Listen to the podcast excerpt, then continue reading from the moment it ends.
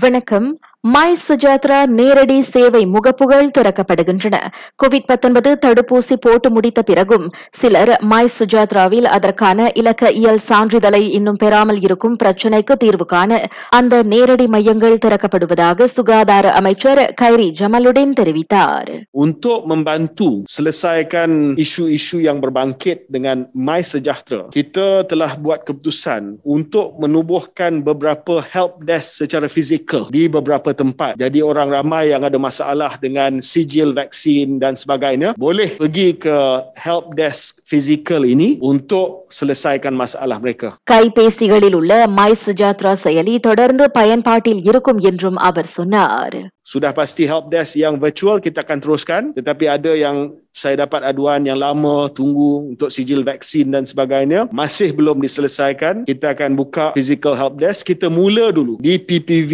WTC pada 19 Februari dan selepas itu PPV IDCC di Shah Alam pada 26 Februari dan kita akan uh, perluaskan kemudahan help desk physical ini uh, kepada negeri-negeri lain dalam masa yang terdekat dan kita akan umumkan மற்றொரு நிலவரத்தில் ஐந்து முதல் பதினோரு வயதுடைய சிறார்களுக்கான கோவிட் தேசிய தடுப்பூசி திட்டம் பிக் கிட்ஸுக்கான பதிவு இன்னும் எதிர்பார்த்த அளவை எட்டவில்லை என்றும் கைரி தெரிவித்தார் ya, pendaftaran masih belum sampai 1 juta. Jadi kita harap dengan adanya peningkatan kes, peningkatan kes yang ketara di kalangan kanak-kanak kita. Kita harap ibu bapa akan tampil untuk memberi kebenaran anak mereka divaksinasi. Dan setakat ini kita melihat bahawa vaksinasi ini tidak mengundang apa-apa AEFI yang serius. Banyakkan pelaporan AEFI untuk PIC Kids ini adalah AEFI yang ringan, yang biasa sahaja. எனவே மேலும் அதிகமான பெற்றோர்கள் முன்வந்து தங்களது பிள்ளைகளை இத்தடுப்பூசிக்கு பதிந்து கொள்ள வேண்டும் என்றும்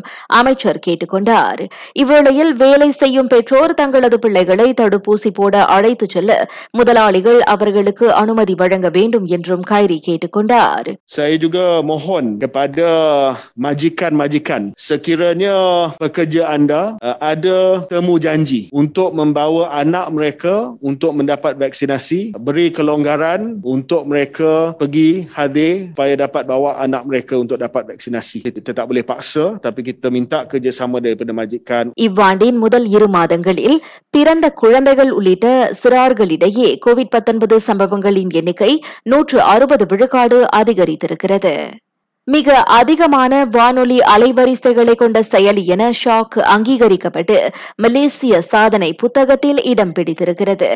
ஷாக் செயலி அறுபது வானொலி அலைவரிசைகளை கொண்டிருக்கிறது. ஷாக் செயலியை இன்றே Google Play Apple App Store அல்லது ஹுவாவே ஆப் கேலரி வாயிலாக பதிவிறக்கம் செய்யுங்கள். அல்லது ஷாக் அகப்பக்கத்தை வலம் வாருங்கள். நான் சௌரியம்மாள் ராயப்பன். வணக்கம்.